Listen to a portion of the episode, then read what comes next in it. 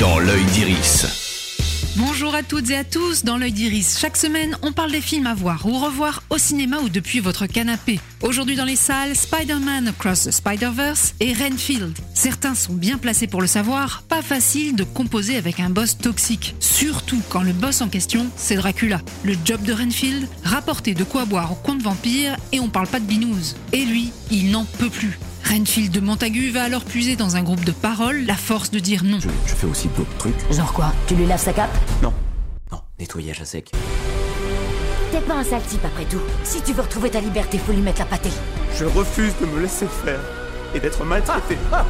Je mérite d'être heureux. Je vais t'expliquer autrement, tu veux bien? Tout ce que tu mérites, c'est de souffrir. Sous la direction de Chris McKay, le réalisateur du très réussi Lego Batman le film, Nicolas Cage en suceur de sang despotique en fait des caisses, mais il le fait bien. Seul bémol, après un début ultra prometteur, le film retrouve une forme plus classique. Pas de quoi nous empêcher de déposer le cerveau, totalement dans l'esprit de cette comédie horrifique, décalée, très graphique, âme sensible. Bon, soyez prévenus, et drôle.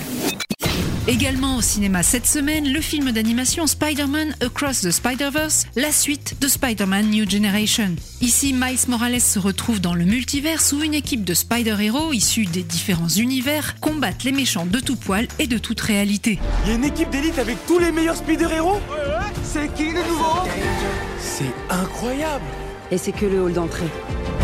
Miguel O'Hara. Il est à l'origine de tout ça.